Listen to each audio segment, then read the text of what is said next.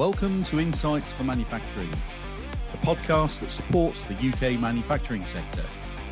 Hosted by Jeff Beecham, the manufacturer's recruiter. Hello and welcome to Insights for Manufacturing. I'm delighted to welcome my special guest today, Rowan Crozier, MBE, who is the CEO at C. Brandauer and Co. and also chair of the National Advisory Board at Make UK. Welcome to the show, Rowan. Nice to have you on. Thank you, Jeff. Pleasure to be here. Good. So we've been connected on LinkedIn for quite some time. I, I do sort of follow your regular posts, uh, predominantly either about sort of uh, the successes at C. Brandauer or general manufacturing things. Um, but we got the chance to meet briefly at the Meet the Toolmaker event over in Telford last year, and from that, I, I got a strong sense of your your passion really around STEM, and that's really I think a good place to start this discussion. So, in your opinion, you know, why why is STEM so important to the future of, of, of UK manufacturing, Rowan? Well, I think there's a there's a myth that's going around that um, amongst parents and uh, I suppose young children as a result of their influences by, from from their parents that that STEM is not necessarily a great choice for a career. It, it, it, it couldn't be more wrong. Mm. Manufacturing is alive and kicking uh, in the UK particularly advanced manufacturing. Um, and manufacturers have good good manufacturers have are great employers, profitable, well invested businesses, and employ lots and lots of people. Um, and some of the best leaders and technologists and engineers in these businesses have come through an apprenticeship route um, into and found themselves manufacturing the stuff that make makes a big difference. And yeah. they're the leaders of the future. They're the business people of the future as well. Well, sadly, or um, perhaps in stark contrast to some of those rumours, um, you know, some of the best business leaders we have are engineers. I've come yeah. through the STEM um, uh, education. And that, so, how do we get more, you know, more of a, a you know a strong pipeline of you know STEM talent in into manufacturing. I, I know you sort of mentioned the parent schools, and it, it's sort of been a it's been off the radar for for quite a long time, hasn't it? But you know, of, of more recent years, there has been a bit of an upturn in you know the the, the sort of reputation and I, I suppose the the picture that manufacturing sends out to you know schools youngsters and, and parents you know the industry had a bit of an outdated image, I think it would be fair to say. But as you say, with advanced manufacturing and a lot of the technology that's been coming on online over the last sort of 10 or 20 years, it's a totally different landscape, isn't it? Manufacturing. So how do we get more uh, youngsters into into STEM subjects with a with half an eye on a you know perhaps a, a career in in manufacturing or technology? Um, I don't think there's a single sort of platinum bullet answer to that question at all. Yeah. I think it's got to come from every level. Um, I do think um, the reputation or the image is on the up. Yep. Um, and I think that's got to be recognised and promoted by all. And what do I mean by all? I mean by government. I mean by the engineering and manufacturing employers by the training and skills establishments that that, that support that journey and schools um, and parents and and and. There's no yeah. that has got to be pushed from every level i think. So the first that's sort of the first point. It needs to be recognized and not just from old people like me. It's got to come from all the youngsters that have come through it and are beneficiaries of it as well. Yeah. I try and push that in my business and get my guys engaged um, at different sort of uh, career events and things like that. So they're sharing their experiences. It's more relatable for youngsters to hear it from people that aren't quite as old as, as their parents or grandparents. Yes. And that's really quite important. Um, and then I suppose the next thing is tasters. Kids need to have tasters. Dare I say it, it needs to be on their curriculum from mm. the very youngest levels. And we're not there yet primary school kids need to be making things, need to be seeing how broken things can be fixed, getting away and recognizing that we're not a throwaway culture. We yeah. want to recycle stuff. Things can be repaired, things can be reused and repurposed. for the better or for the gain. And, and they'll only get to know that at a young age by something that's relatable. Um, so I think that's a really important part of it and giving them, creating those opportunities either at school or by industry or, or preferably um, both, I think.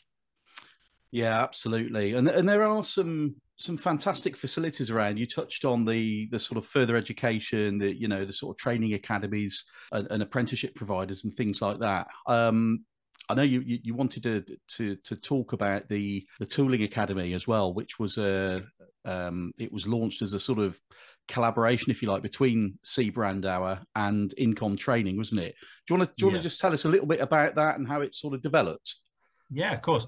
So I've been at Brandauer 13 years, and when I first came, the average age in the business was uh, 58.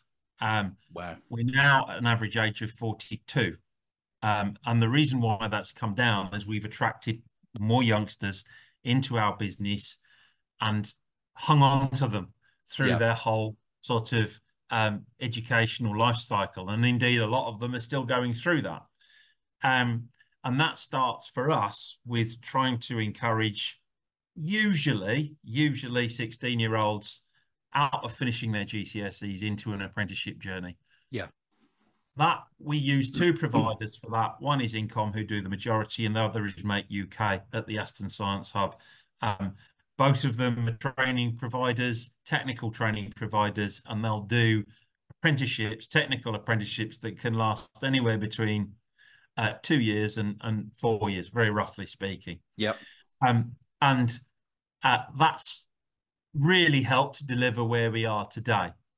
Coming back to your question about the the sort of tooling academy that we launched, uh, about three years ago, we saw a huge influx in demand for the types of high speed presswork tooling we are um, capable of designing, manufacturing, yeah. and assembling and we needed more capacity. So I had this harebrained idea that we would create that capacity by opening a second facility that that was capable of delivering that tooling. Yeah. But in parallel, we wrote we wanted to write a syllabus to upskill qualified engineers who'd come preferably through the apprenticeship route or the degree route, to be fair. Yeah. Um, and and that syllabus would upskill them from a base level of engineering to being what we see as a a, a, um, a proficient early stage toolmaker. We call them yeah. improver. Yeah. And hey, that's where the academy was born. I spoke to Gareth Jones um, and Becky Phillips, the the owners of, of Incom, and sort of pitched this crazy idea to them and said, we need some space. We want to open a tool room but I want to do it here, right inside your facility, underutilized. Right. I was quite brutal, if I'm honest. underutilized. We can use all this capacity. Yep. The bonus is you've got a, you've got a manufacturer and a partnership under your roof. You've got a high-end tool room utilizing both your equipment and mine, creating revenue and and and and growth for the for the Midlands, and we'll jointly write the syllabus that you can commercially sell to your clients to upskill engineers to be proficient toolmakers. Yeah. And the rest is history, as they say. We we very quickly drafted the syllabus. We signed a partnership agreement. We moved in about two months later. Yeah. We made uh, about 15 high-speed progression tools in the first year of trading. We then opened the academy up and our first client through there was Jaguar Land Rover, who took a cohort right. six six um, engineers through, um, and they came out the other side um, through that pilot scheme. Certainly a lot better in terms of toolmaking than they went in. Yeah. Um, and we're now we've now attracted West Midlands Combined Authority funding to allow to offer that out um, hugely subsidised to SMEs. So Brilliant. not just the big OEMs that can benefit, but SMEs. I I I want to just repeat, it's not for apprenticeship training. It dovetails into that, and it's advanced training for people that have completed and done well at an apprenticeship. Yeah. Preferably had a couple of three years on the tools before then coming to this and upskilling what they do to be be you know top of their game. I suppose that's the plan. Yeah. That's Yeah. what we're doing. Well, it's fantastic to see because I, I, I suppose in the 25 years I've been recruiting, or nearly 25 years I've been recruiting in manufacturing, there's always been a drought of of tool makers. You know, it, it, they're, they're almost like a, you know, I, I, thought at one point when I was early on into the industry, uh, they, they were going to be extinct uh, while I was still working. And, and I, I'm just so happy to see a huge turnaround in that sort of trend. You know, I, I can remember trying to fill, you know, a couple of toolmaker roles, uh, you know, back. Uh, well, as I, I started just at the end of the last millennium. You know, that's, that's how long I've been in the in the game, and um, you know, most of the toolmakers were they they were you know sort of 40, 50, 60. I can, I can remember a, a temporary toolmaker we, we used to um, put into a contract every time. I think it was um, might have even been it was a contract um, for door latches, I think, automotive applications, and the the business that we were supplying always used to uh, ask for this guy, and he'd retired. He'd retired quite a few years ago, so he must have been knocking seventy um, when I when I first came across him. And and every sort of year or every sort of six months or however, however long it was, they had a project come up.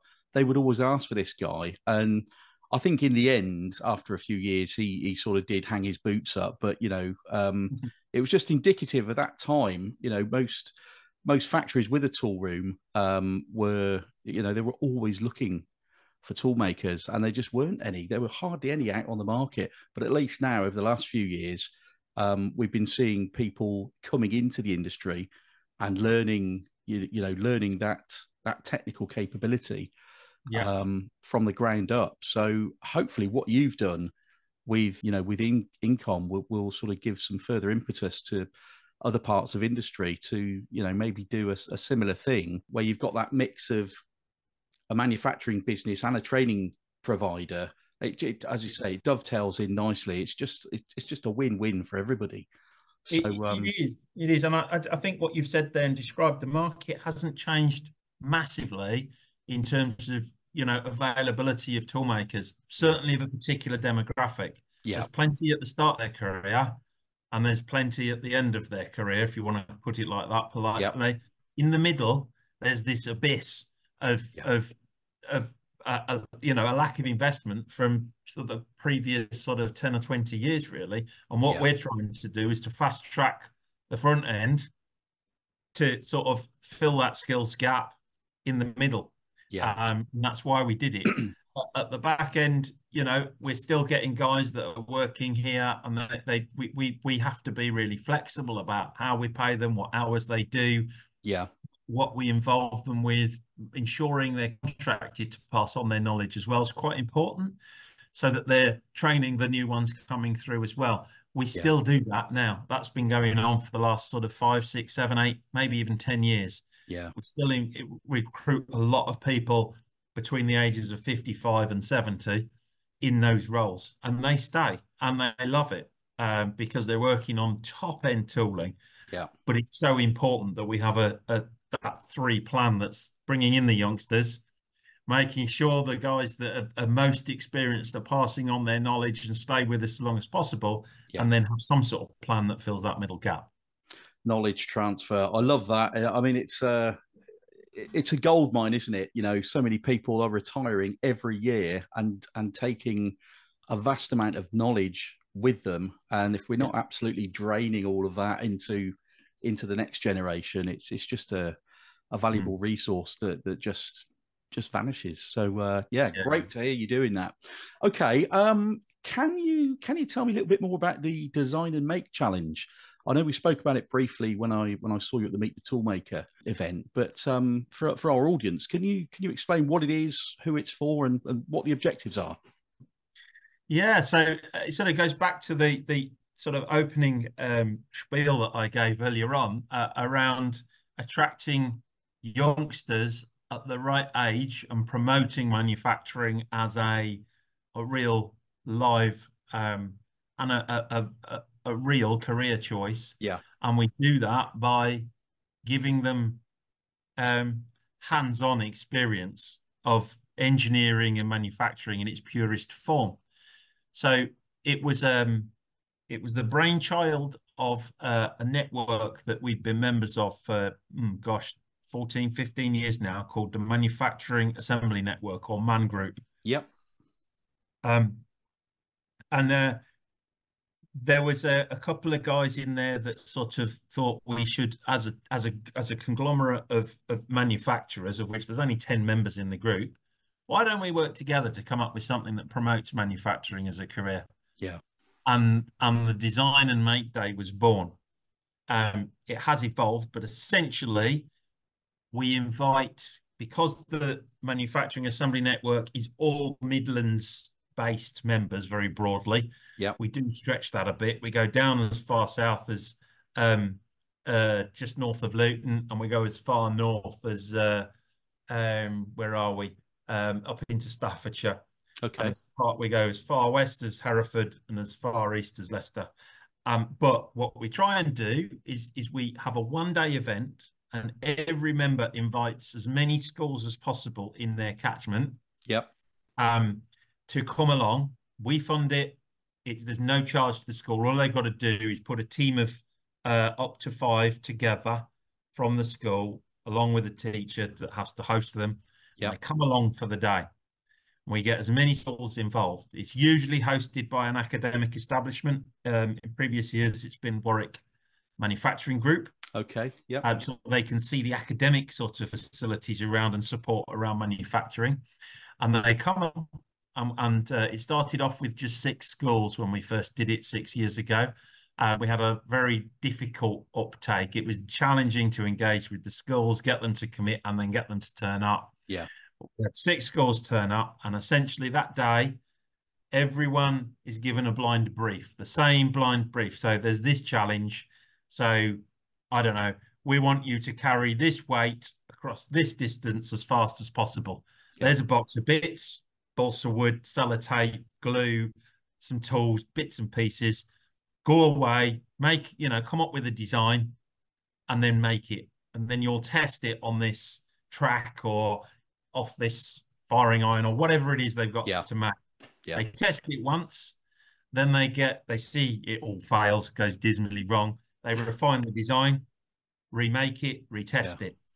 And then they go into the afternoon session having got their refined triple tested design if they've got through three or four cycles of development and they compete against each other for the best manufacturing solution, the most innovative solution, and the one that, that hits the brief actually yeah. goes the furthest distance or whatever that is. Yeah. And then there's three prizes, one for each of those, and, and one of the schools gets that.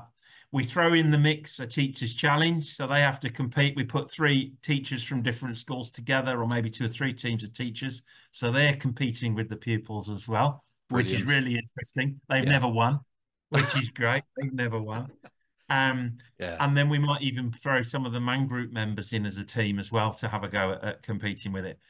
We're we're several challenges in now, having mm. launched projectiles, We've carried weights across precipices. We've done cars and trains along tracks and other things, but we've grown the event. We're up to probably this year, we might get up to 30 schools.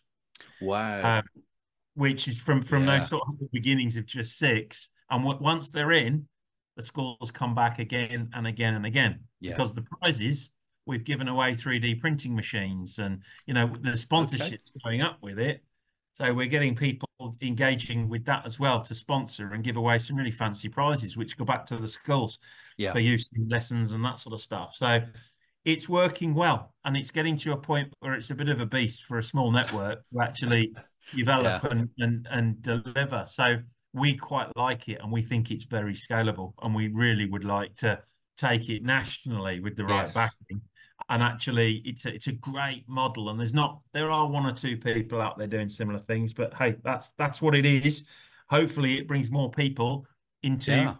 a, a, stem career the more people talking about it and getting involved the better um, but well that's absolutely fantastic the way that's grown and uh, I'd, I'd really I'd love to be a fly on the wall watching the the teachers squirm around trying to uh, you know trying to come up with the best solution. I bet the kids absolutely love it, don't they?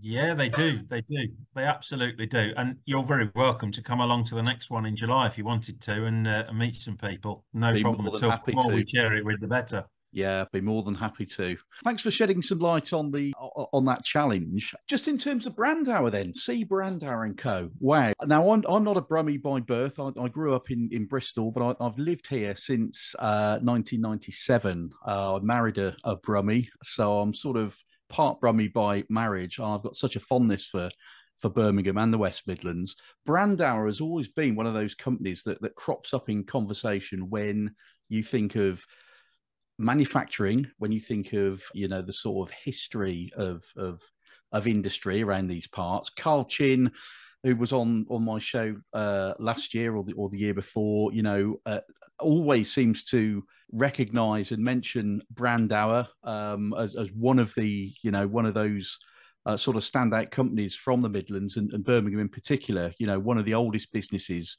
from this region. I, I, think you were founded, was it 162 years ago, 1862? I mean, th- there can't be many businesses around these days that that, that survive sort of 50 years, you know, let, let alone hundreds of years. So, yeah. you know, what what's the secret of the the longevity of of C Brandauer? I mean, that, that you know, we've had so many changes in society, in the world, in, in Birmingham, in manufacturing over that time. Um, you know what what what's kept it going that long and and and also to add to that let me let me add to that question um from your leadership perspective what what what was significant the most do you think in in terms of what you did personally as a leader during that sort of crisis management of the of the pandemic hmm. wow that's some big questions there so just let me deal with them one by one so Carl Chinn, first of all, is my favourite historian. If he talks about us, he's doing something right. So yes. that's brilliant. Um, Brandauer have been. Well, I'm sat in in Newtown in Birmingham, right on the edge of the Jewellery Quarter and city centre. It's basically where we were founded. We were about 300 metres behind me. Here is where the original factory was. Yeah, our heritage is here, um, and we are absolutely in the heartland of, of what I would call fine precision pressing work, uh, fine metal work, being being involved in um, sorry, being based geographically in the jewelry quarter, and there's still a lot of that cottage industry that goes on. Yep. Our difference is we do it in much higher volume, um, generally to consume consumer markets. Um, the business set out making pen nibs, and that's why Carl talks formally about it. That's all they did. Yeah, and they survived on that, from 1862 through till sort of 1950s ish. um, one interruption, uh, sorry, two interruptions were two world wars. Yep. Um, where they were drafted out, seconded to manufacture for the war effort. Yeah. Um, I think what they learned from that was that they can diversify and they okay. can apply their knowledge and capability to other markets. And that's exactly what the business did from the mid 1950s all the way through to today. Okay. I can't take, I might look it, but I can only take the benefit for the last 13 years. Yeah. I've only been here 13 years. But what, what we do as a business is is a keep it safe. We want the business to be safe, so we try and make um, as low a risk decisions as we possibly can to better mm. the business, if that makes sense. Yeah. And broadly, that's built on being diverse, and and diversity comes in many forms um, in terms of business, and that is geographically diverse. So we want to be to supplying as many different countries as we possibly can. Yep. Sectorally diverse, so supplying into as many markets as we can. So at the moment, I've got 10, what I would call more than 5%. So, that, you know, healthcare, automotive, uh, electronics, white goods, um, telecoms, and, and so on and so forth. I won't yep. name them all, but it's having all of those sectoral presence. And then the other way of being diverse is in the way you create revenue. Um, and I suppose this is more recent, um, a, a, a, revelation for us, I suppose. So you see us as a, a, a, a manufacturer of metal bits. Well, that goes back a few steps. We need the knowledge to know how to best manufacture them. Yeah. We need to have the ability to manufacture progression tooling, uh, design manufacture progression tooling. That therefore means I can put it in a press, put material through it, which I need to know the supply chain to enable me to do that. Yep. Then I make the metal bits. So we we took a, a long, hard look at ourselves um, during the pandemic and really, really knuckled down on on understanding built on the ground rules of diversity of sector and ge geography. Mm. Look at our revenue streams and actually see where we can make the biggest impact and the, therefore the, the the better margins. Yeah. So the business today is now involved in a lot more things than we used to be. We're actually getting paid for our knowledge. We're helping customers develop new processes, new designs that they potentially want to do in house. Yeah. They haven't necessarily got the full knowledge and background in how to do it.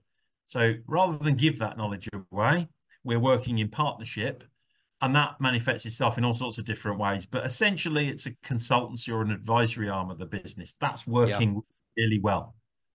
We still manufacture tooling, but I've already discussed how we do that differently now. Yeah. Um, and we control our tooling better. We specify before we start. We have a, a menu of tooling that customers pick from, so they make their own choice over what quality of tooling they go for, where it's made, and how we make it. Um, and then invariably, because of the stuff that we do is quite advanced, the easy stuff goes to the customers once we've done all of that bit. The harder stuff stays here because they, Yeah. not up to that. So, so that's the last bit of it, and we we actually then stamp the product for them, the more difficult product. Um, and I suppose that's the core difference. We we've recognised what our strengths are. We've avidly tried to improve how we deliver those strengths Yeah. and make sure that there's a business case that we can actually benefit from in delivering them. All of those things we didn't do that well, um, and that's bolstered all sorts of stuff's come out of that R and D. But all of it is around diversifying, innovation, um, and trying to pivot into into new markets, new industries with some new offerings. That's why Yeah. that's why we're here today, and that fundamentally is successful because of the team I've got around me. You know, I, I, I'll come back to your second question. How have I made that happen? That's by employing 60 people who are bloody brilliant um, and, and a lot better than me. Um, and, and, and that's fundamental as well. So engaging all the youngsters that we've already talked about, bringing them into the business, giving them access to some of the projects we're working on, giving Yeah. them the opportunity to contribute to that and do something, suggest something different, taking some low risks by working on R&D projects, which are funded by Innovate UK. So that Yeah. reduces the risk financially on us. That's that's got us into all new customer bases, opportunities to supply different markets, different industries with different products. So people are the key. Wow. Well, I mean, it, there, there's a lot of there's a lot of great stuff that's just come out of what you've what you've just said. That I think you know maybe there must be a lot of other businesses that you know manufacture things but aren't maybe leveraging that sort of skill, knowledge, and expertise that they've got. You know what what you've done in effect, in addition to that diversification piece that that is so key. You found a way of monetizing your your secret source if you like. You know your your your skills, your your technical prowess. And so you're not just a manufacturing business, you've got all of these add-on services, if you like, and it all sort of feeds, it's almost like a circular, you know, people go on about the circular economy, don't they? Well, this is It almost like, you know, it, it just feeds back into your business, doesn't it? The consultancy and I mean, the successful markets, you know, some of these um, new business models that happen. Um, that are, I'm just trying to think of some, whether it's eBay or um, whether it's um, Uber. Yeah. And if you notice, one of the core things that they do is they the the, the the client actually picks the level of luxury or the level what they want. You know, it's it's it's picking from a set of ingredients that then creates the price that you're going to pay. yeah, And that's something fundamentally that I don't think necessarily that that in manufacturing people can do mm. very easily. And what we've tried to do is to enable them to do that. If you want a tool made in China because it's twenty thousand pounds instead of me making it for forty thousand pounds, that's fine. But if you want me to run it, then I'm going to charge you more because that tool will come in. It will not be as good as the tool I make. I'll be doing more maintenance on it. I will be letting you down more regularly because that tool's out the press more than it is in the press. Yeah. So there's, there's there's you know a little bit more investment up front gives you a lower piece price for the lifetime of the product. Yeah. And and it's it's getting that story across. You very did often not get that, but if you build it into your feasibility model, which we now do, mm. people pick the journey they want to take, and if they take the wrong one and they pay dearly for it, that's up to them, isn't it? Yeah, um, absolutely. And maybe it is the right journey for them. Maybe they don't want to spend a lot up front because they haven't got the budget. Yeah. But equally, they're going to pay a premium in one way or another as they move forward, whether it's with supply chain disruption, all the things associated with a long supply chain. Yeah. Um, it, it, it, it's inevitable. So we know per per part supplied, if you include the tooling cost that for us to make that tool, we are more competitive than the Far East. And. I can prove it. I've got contracts won in the last six months in China, in India, um, and in um, Mexico. So I think customers are beginning to get it. Yeah. Um, I, I, it's the landed project or lifetime cost that needs to be considered, not a snapshot of a decision. I can get a tool for half the price elsewhere. Yeah. Well, that, that's a fantastic advert, isn't it, for you know reshoring and, and getting more stuff made here in the UK, isn't it? You know that over many years, I, would always heard this this sort of notion that you know it's cheaper to get stuff manufactured abroad, and you know a lot of the a lot of the tooling went abroad, you know, decades ago, and it's like, well, how do you compete? Well, you've just proven that you can. It, it, it is happening here in the UK. So with all this big push for reshoring and um, you know making making more stuff here, yes, some things might be a little bit more expensive at the front end, but over the over the longer term, um, and this is where the FDs and CFOs need to need to be listening in. It is financially viable and possible, and you know a, a, a very good option to consider getting more stuff made here in the UK. So uh, yeah, well well done you, and and thanks for explaining that. It's it's really important. Um, yeah. Okay, so in terms of so in innovation, you know, typically leads to growth. As you say, Brandauer have sort of diversified. You've continued to grow uh, as an organisation. How have you sort of kept pace with with in terms of technology? So the demands that are constantly on a modern modern manufacturing um, plant or, or, process. How have you how have you kept pace with with, with technology? I mean, are, are, you doing anything dramatically different than you were, say, twenty years ago? You know, in terms of um, you know the plant and equipment that you're using. You know, how how much digitalization have you you know sort of instigated at, at Brandauer? Can you just give us an idea as to you know how how you've sort of moved along that sort of path, Rowan? I, uh, yeah, I mean, we've moved on massively when I sit and consider it um, in the cold light of day. Mm. We, we, are now a paperless factory, broadly speaking. I mean, we still okay. do print drawings off to look at certain things. You need to, there's nothing like a hard copy drawing sometimes yeah. when you're trying to yeah. resolve an engineering issue. However, that said, all of our works orders, all of our ticketing, all everything now is paperless essentially in the factory. Yeah. Um, in addition to that, um, we've got different different types of presses, so different technologies that we've brought into the business that are suited to different types of jobs. Whereas yep. we were very much that's the press we use. We're always going to use that for everything we quote.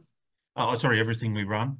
Um, and then in terms of how we monitor our performance, so in terms of OEE or efficiencies, yeah. Um, in terms of breakdowns, in terms of maintenance issues, all of that we've now gone digital with as well. Okay. Um, so we've embraced quite a lot in terms of both sort of ancillary technology as well as the core technology we've got. It's it has all changed. How and why? Um, I suppose it's the, the the constant demands of being more profitable as yeah. well as being more competitive. Um, that's that's the market pull really. Um, and and the other thing is just the constant hunger really to always want to do stuff better. That's in that's in our DNA. That's in our culture, and that's something that we've we've driven um, we've driven for as as a result of that. Yeah. Um, how how have we gone about it? That's a bit that's a little bit different. I think there's two core activities that have really helped us accelerate um, our adoption and investment in digital technology. Um, the, the first one is working collaboratively. Yeah. And, and we've talked about collaborations already a little bit, but whether it be MAN Group, who I've already mentioned, or whether it be through Make UK, or whether it be through, um, uh, you know, a, a supply chain partner. I make it my business to go around as many people's factories as I possibly can because that's where Yeah. all the best ideas are. That's where all yeah. the best, you know, make it a good advanced manufacturer. You'll find stuff that people are doing really well. You might find stuff they're not doing so well as well, and you Yeah. avoid it. Um, but it's nice to share and learn. And, and I think one thing I am happy to say is there's definite culture of, of collaboration in manufacturing, and it's it's getting stronger. Yeah. Um, and I think even more recently, the sort of the last two or three years, I've been privileged to go around my competitors' factories, and I've invited them back to mine, and Yeah. it's amazing. We're not really competitors. We do. We're always in slightly different markets. There's certain occasions when we do compete, but you respect that, and Yeah. that's important to have that bit of bit of competition there. But going to their factory, seeing what they're doing, you know, understanding what your your your competition are doing has been a revelation for me because they're again Yeah. they're doing some stuff really well. They're doing some stuff not so well, and some stuff I don't really want to do anyway. Yes. Understanding each other, you you hopefully tread on your toes less and all, all get better. So that whole collaborative thing has really pushed me to and the company to to to to look at different things and different stuff that people are having successes with and, and try and Yeah. embrace it ourselves. The second strand is around funding, grant support. As an SME, Okay. we we want to take as little financial risk as we can. So any grant support that enables us to do R and D or investment in stuff perhaps we we might struggle to if if it wasn't there. Mm. Um, and there's some game change funding out there which I would recommend to you know SMEs and medium sized businesses. Innovate UK and all of their arms are absolutely fantastic. They might Okay. seem daunting. They absolutely take the risk out of trying out new things. And usually it's a two or three year project. Yeah. It, it partially pays for one of your more expensive costs in the business, sort of somewhere between 50 and 70% of the cost as well for stuff Okay. you perhaps want to do anyway. Yeah. But you you're getting that as you know you're getting that as a, as a give back, whether it's successful or not. So it, that's really good. The other one I got to mention is Made Smarter. So that was a Okay. pilot that we were a beneficiary of in the pilot stages. It's going national. There's a lot of rumblings about it's it's not that good or, or it's it's too difficult to access. Mm. Rubbish. Pick the project you think will make the biggest impact from all Yeah. the other work you're doing, Yeah. and then go to Made Made Smarter and ask them to help you, and they will. They'll they'll they'll help you through that journey, not just in monetary terms because they will, Yeah. they'll help you in terms of knowledge and um, resource to help you deliver it. It's it's a really good thing. So you need the passion to do it. You need to go and copy lots of other people and see what they're doing and what you can learn from, and then you can go out and find the funding to do it, and then get on and do it. Putting it like that, it sounds very, very simple. But you know, again, uh, a shining example of what what can be achieved. I, I, I love the fact that you've you've gone out around the the competitor uh, factories and and enabled the reciprocation of that. Uh, and I suppose in a lot of industries, that's almost a bit of a taboo, isn't it? But I, I suppose it helps you uh, get to that best practice point. You know, I, I suppose you're always looking for improvements as a business anyway. I, in fact, I know you are. But that that sort of collaboration and, and sort of mixing with elements of the of the competition, and there's always going to be a bit of crossover, isn't there? Even if they're not direct competitors. Um, but it's just a bit of an eye opener, isn't it, in terms of uh, you know maybe some of the things for you to stay away from, um, impart a bit of hmm. knowledge to uh, an, another business, and that pays dividends because people like helping other people, don't they? So if you're, you know, be, you well, know, seem to support another business in a, in a small way, then that that might pay back. And a lot of people poo-poo it because they, you, you know, people have trade secrets. Well, don't share yes. them. Keep them to yourself. They're the ones to protect and protect avidly. Yeah. But the, the the the other stuff you can, and and I am a firm believer that you get out of industry what you put into it. Absolutely. It's the same with apprentices. What? Uh, why would I take on an apprentice when I only have a twenty five percent conversion rate? I get that question a lot, and it's like, well, what if you didn't? What if you yeah. actually fixed your conversion rate, looked after them properly, and you got it up to seventy five percent? Yeah. And even if you do lose them, they're going off to benefit somebody else who might be a customer, or they might come back to you into ten years' time and be your next you know, FD or, or, or ops director or whatever. I think you've got to have a much bigger picture for the greater good of the sector yes. than necessarily look at it to, you know, down a lens like that. Yeah. No, you're absolutely right. And I, love that. And, and when you think of it, you know, any business that, that takes on an apprentice, regardless of how long that they're with your business, through your company investing in that person you've made a difference to that individual haven't you you've you've you've got that individual started off in a in a manufacturing yeah. career and mm. you know hopefully they will go on and have a you know a great career uh you know families and then they can support their kids and all the rest of it and it, it's almost like you're you're a provider of some of the building blocks of society so it's not just yeah. you know people need to stop thinking so um, in in such a binary way. You know, it's it, there's there's a much much bigger picture. So that I think you know you got corporate social responsibility and all these sort of things. You know, and I I know you you sort of support a few things in the in the local community. Um, but when when you're when you're putting people through apprenticeships, it's that's a long term thing. Hopefully, it's sort of life lifetime skills that they're learning, whether they stay with you for their career or not. Um, it's a good thing, isn't it? You know, and every, everybody should get involved, really. Yeah, yeah, for sure. Okay, so we've we've covered quite a lot of ground so far. There's a couple of things I just wanted to have a, a quick chat with you about. Um, one of them is your role as chair of the National Advisory Board at Make UK. So, c- c- help me understand that a little bit more. What what what what is your remit there, and and what are the you know what sort of main challenges are you seeing from that role that manufacturers need support with, Rowan? Ah, oh, the list is never ending. Um, uh, um, so, Make UK are a, a, national membership body for people who make stuff. Yep. So, uh, very focused on engineering and manufacturing. I've touched on the fact that they offer training provision and they have a fantastic training hub um, over in Aston in Birmingham. They do. Uh, where you can do apprenticeships and stuff like that, technical apprenticeships. But I would say that's very much secondary, and I, I, that's all I thought they did, if I'm honest. Um, until more recently, when you know this this power of collaboration um, really came to to the front hmm. during the pandemic, and there was there were one or two partners or, or you know membership um, bodies that really had an impact and helped us through what was a really challenging time. Yeah, the one was the CBM, Confederation of British Metal Forming. Yep. And I say that they're much smaller than UK, but they're very focused on our what we do. Yeah. Um, and the other was Make UK.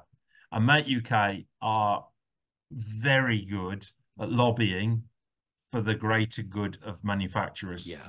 Yeah. They came very much to the front of that, as I say, during the pandemic, trying to tailor policy at very short notice to respond to what was going on in the in the world none of us knew what was happening yeah. and what to do and what was right or what was wrong. But, but they had a fundamental high impact success rate on lobbying government for what manufacturing needed.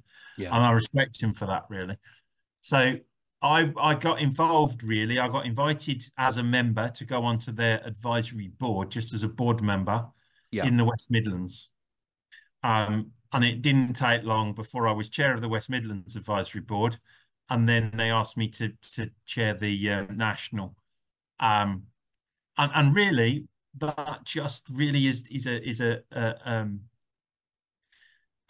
what's the word? It's a springboard. It's it's a way of getting information channeled from their membership back to government. They write right, their okay. policy and, and ask the one of the big asks of both current government and as we sit here today, potentially a new government yeah. um, with a new colour coming in um, at some point later this year. Um, and they are very good at it, but they can only be good as their members' voices.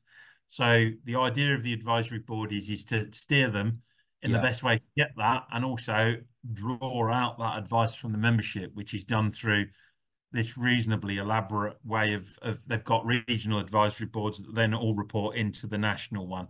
Right. Um, okay. And I, I walked into a national board which um, had a lot of the scars of um, uh, the pandemic, mm. where they got they got people sort of um, it was just diluted what it was trying to achieve, what it was trying to do, and they asked me to to come and help them um, with it, and we're in the process of of um, streamlining that, I suppose, and, and trying to improve it as I, as I try yeah. and do everything I, I take on.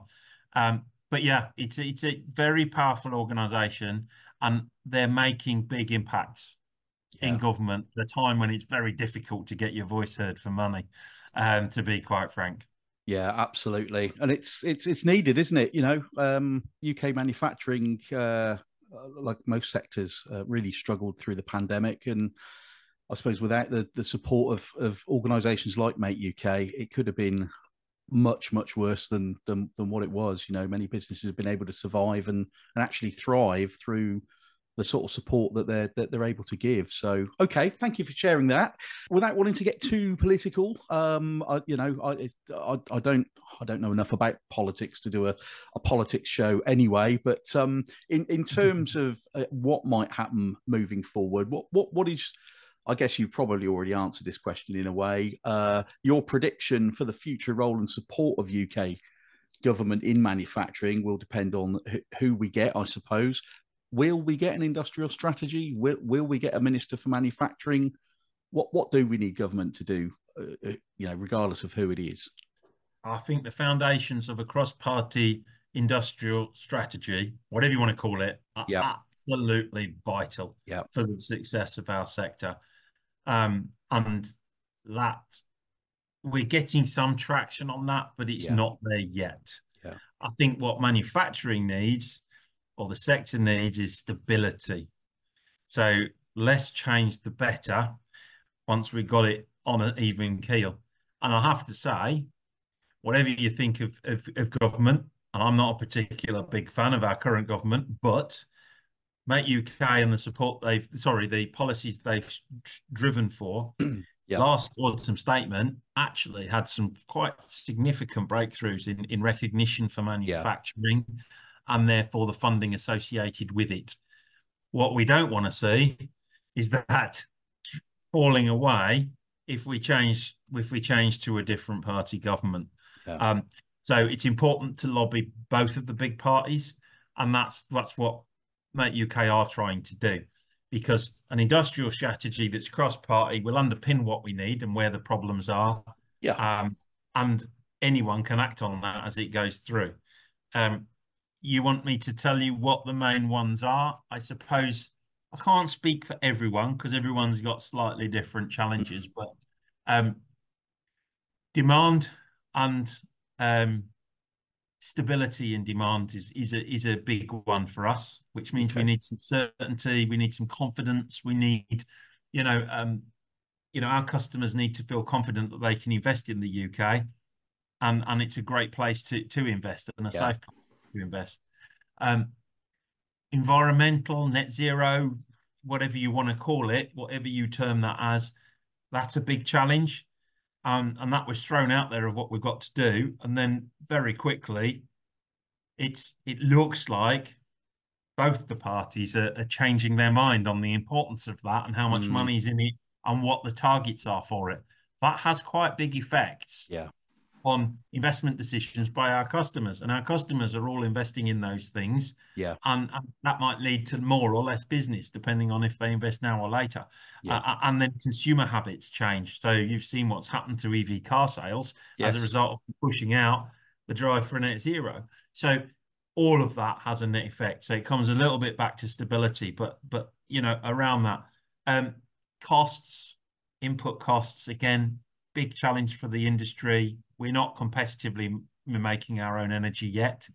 We need to compare us against most other countries, and we're uncompetitive yeah. generating our own energy. If we want to be energy independent, we've got to do it in a way that's that's commercially viable. Um, my energy costs jumped from 100 grand a year to half a million a year and we've managed to get it back down to about 200 250,000 okay um uh, but that's not for another 6 months um so we are you know that's a, that's the sort of scale of it and we're not a big energy user yeah. so there's a big yeah. challenge and all our other costs you know input costs raw material um, wages you know all the inflationary pressures you see, that's another big challenge. So I could go on forever, really, but there's there's a lot of challenges. But those for me would be my sort of top four.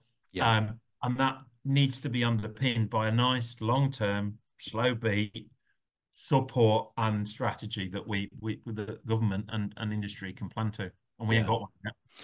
Absolutely. So we all, we all need to be, uh, you know, carrying on talking about it and uh, you know, asking for it. There's a lot of people you see it on LinkedIn all the time, which is great. You know, we we need we need an industrial strategy. There's a lot of people, yourself included, you know, championing UK manufacturing and what, what we actually need. So, look, looking forward to the the rest of the year, then, Rowan. Uh, any important dates or any anything? Either on the Brandauer MAN Group or uh, the Make UK calendar that's of significant importance for for our listeners to you know to look out for?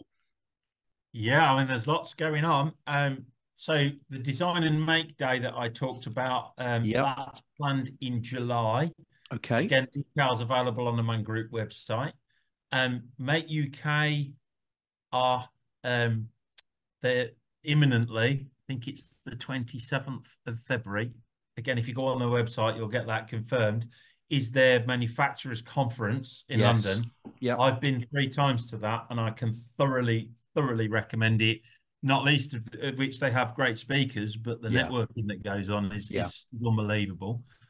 Um, and then I think probably a, another really good one to get other manufacturers involved with is their National Manufacturing Day. And okay. that goes on that goes on in september. Again if you look on their website and that's about opening up your factories for young people to come yes. and get a later yeah. Um and uh, we every year we have um we actually extend it. We do it from august to september over a two month period okay we open our doors for family members to come and do um, work experience paid work experience at the factory yeah. for up to four weeks um, and uh, it gives us an extra pair of hands. Um, but it also gives tasters for what it's like, what life's like in in a, in a advanced manufacturing facility as well, and it works really well. And I I bury that in under the remit of of manufacturing uh, National Manufacturing Day. Brilliant. So lots to look forward to then throughout the year, and of course we've got all the different exhibitions as usual. The you, you know the trade exhibitions throughout the year. So uh, lots to look forward to. Well, Rowan, it's been a real pleasure to uh, to, to speak to you today on Insights for Manufacturing. Thank you very much for coming on, and and congratulations once more on your recent MBE. Um, you know, it's not just a fantastic personal achievement, and it is, but what a great advert for you know what what can be achieved, and you know, shining a spotlight on UK manufacturing as a whole. So. Um, yeah, thanks for doing whatever you're doing. It's uh, you know having a good knock on effect on on the the wider industry, hopefully.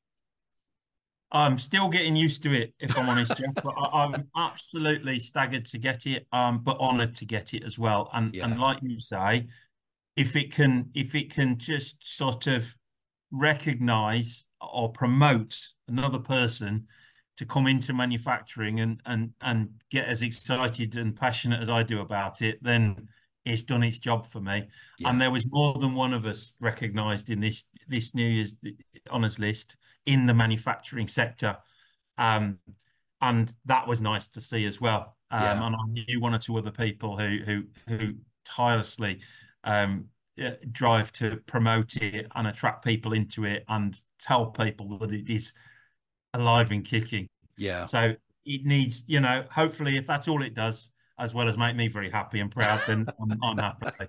Well, let's hope we, you know, it's a trend that we see more moving forward. You know, more people from industry, uh, you know, getting recognised in the New Year's Honours Awards. Brilliant. Okay, well that that wraps up today's episode. Uh, hope you've enjoyed our discussion. Thanks again to Rowan Crozier, CEO at C Brandauer. Thank you for listening, and look out for the next episode of Insights for Manufacturing. See you next time, and bye bye.